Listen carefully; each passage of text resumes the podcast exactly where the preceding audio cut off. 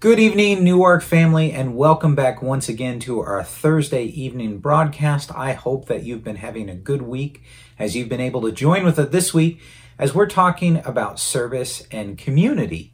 And so I have the pleasure of being the last one to present our broadcast this week on this topic. And tonight specifically, I'm going to talk about the idea of reaching out. But before I do that, let's open with a quick word of prayer. Heavenly Father, we thank you for the chance to come together once again as a family. And although we have endeavored and persevered and continue in this digital format, we are thankful that we can still meet, that we can still learn together, that although all of the platform has changed and our environment is different, we are still united as a church family and we can be in community together. I pray that you speak tonight and that we are open and receptive to your word and what you have for us. And we pray this in Jesus' name. Amen. Speaking of reaching out and this idea of community and being together, I just want to say, on behalf of, of me personally, I am extremely grateful to how many of you have stayed faithful to our broadcast.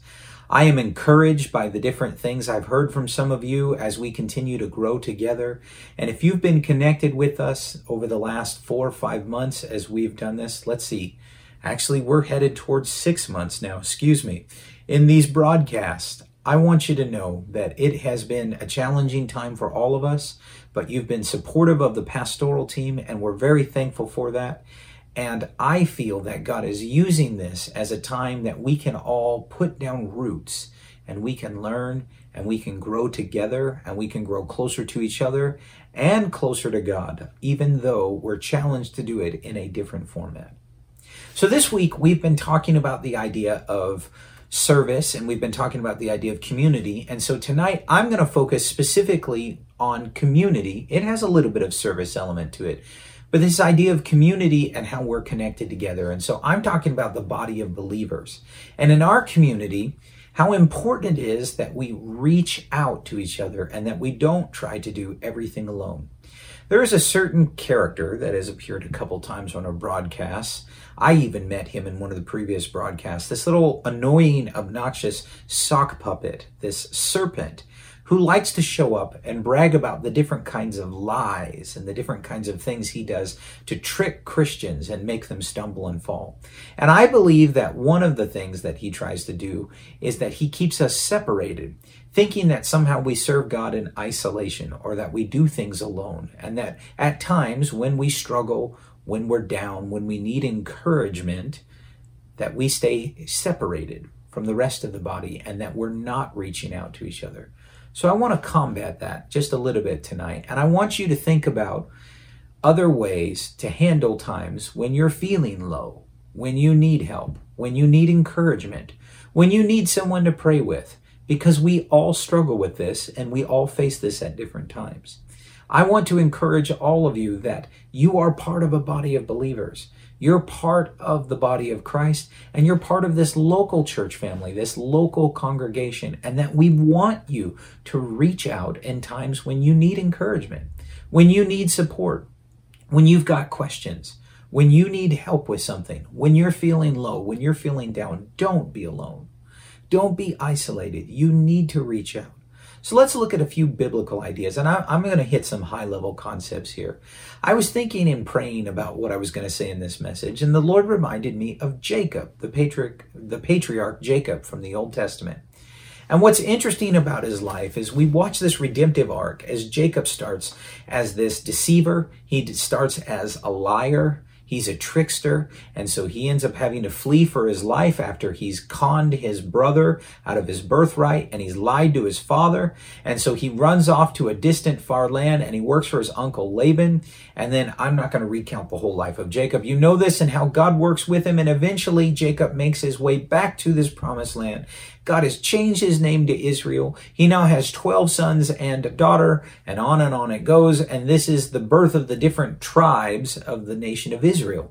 And God blesses Jacob in a mighty way and uses his life. And it's an incredible story from where he started to where he ends at the end of his life. However, as incredible as that story is, when I was praying about this idea of reaching out, God reminded me of his story. And there's something that's really if I could say it this way, fundamentally broken about Jacob's journey. Unfortunately, Jacob, for all that God blessed him and did, Jacob was very much alone through all of his life. Now, he, now hear me out, because he was surrounded by people. And I think he makes a great illustration of how we should not be as a community of believers. Jacob has two wives and two concubines. Jacob has 13 children. Jacob has servants. Jacob has grandchildren and probably great grandchildren by the end of his life. And there's this whole huge family complex that surrounds him. He's abundantly wealthy. God has changed his name and blessed him beyond measure. But all throughout his life, from beginning to end, you watch Jacob as he does everything alone. Jacob deceives and he tricks his way. And then his mother helps him trick his father but then he leaves and he goes to his uncle Laban. And while he's living with people, he's still trying to look out for himself. And he does it alone. When he gets married, he gets tricked back, but he's the trickster. When he gets married the second time, now he finally has the wife that he wants, but his two wives are fighting with each other, and then his concubines are fighting with each other, and there's this constant family strife. I don't have time to get it into it tonight. Go do a slow read of the Life of Jacob, and you'll see his family is extremely dysfunctional. God blesses him and uses him. But over and over throughout his lifetime, Jacob keeps trying to fix things by himself. Jacob keeps doing things alone.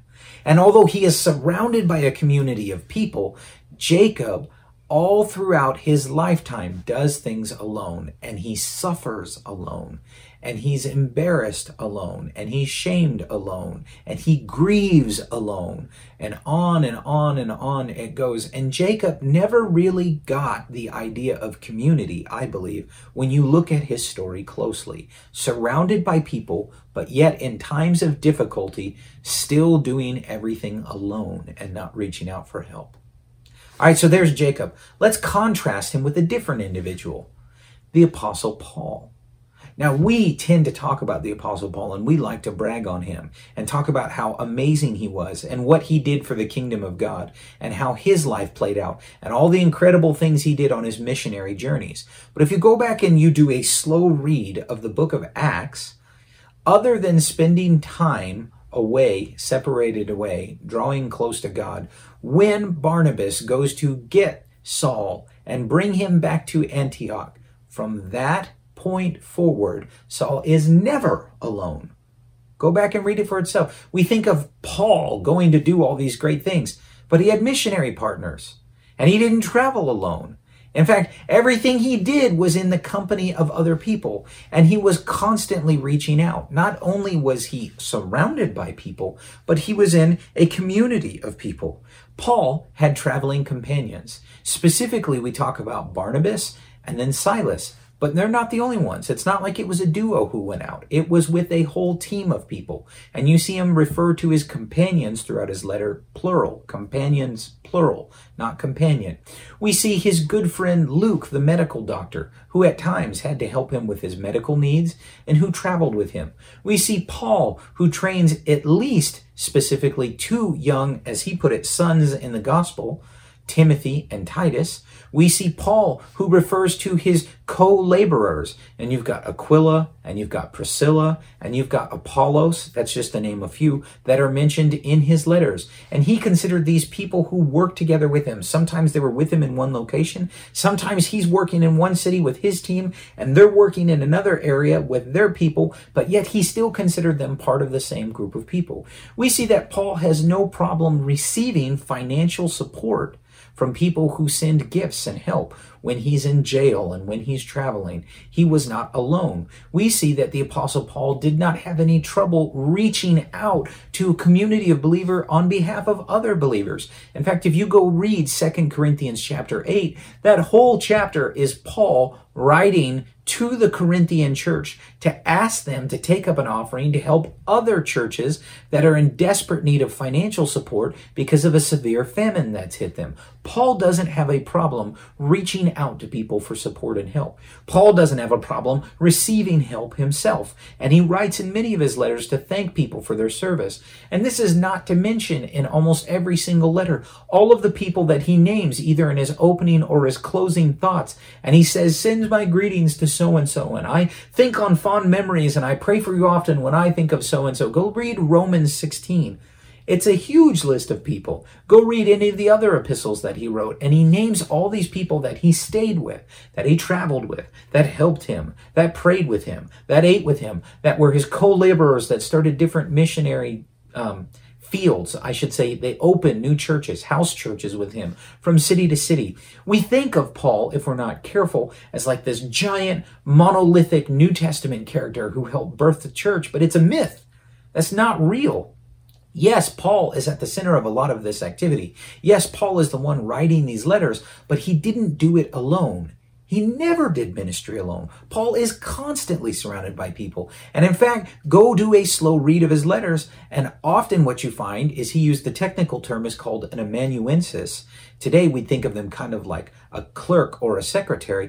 Paul would dictate his letters and somebody else would actually write the letter and help him edit it and format it and put it together. And then Paul would send someone else out to deliver the letter and read the letter to the local church on his behalf. Nothing in Paul's ministry is alone. Over and over and over, if we just slow down and look at it, this mythical giant freestanding alone individual in the church was not alone. He had a huge team of people who helped him. He publicly thanked those people for help quite often.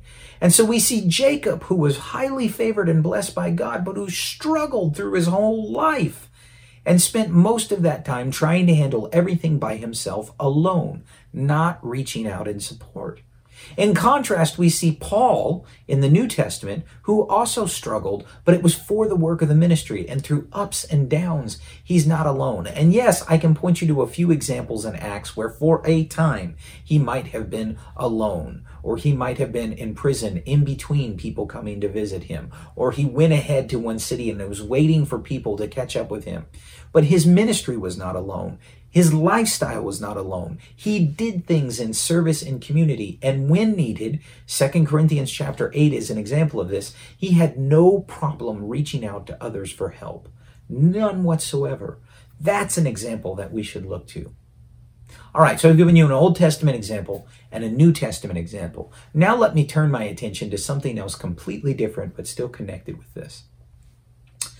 I had the chance recently to go visit some family in California. And while we were in California, we took one afternoon and we went to Muir Woods, which is a national park and it's known for its giant redwoods.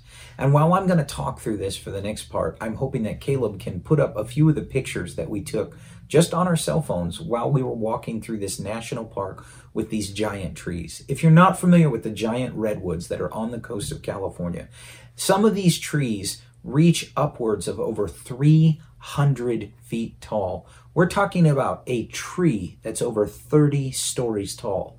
It is amazing to look at these trees. Some of them have fallen down over time and they've got them preserved and they've counted the rings and they know because they can count the rings on the tree that some of these trees have literally lived for more than 2,000 years. We walked through a forest that, get this, was already a forest at the time that Jesus Christ walked the earth in Israel. It's mind blowing to think how massive these trees are, how big around these trees are, and how old they are. It's incredibly breathtaking. But you know what's even more fascinating about these redwoods? You would think that a tree that's over 300 feet tall would have some huge, deep, strong root structure. You may be surprised to learn that average redwood, these huge giant trees, have roots that, get this, are only five feet deep.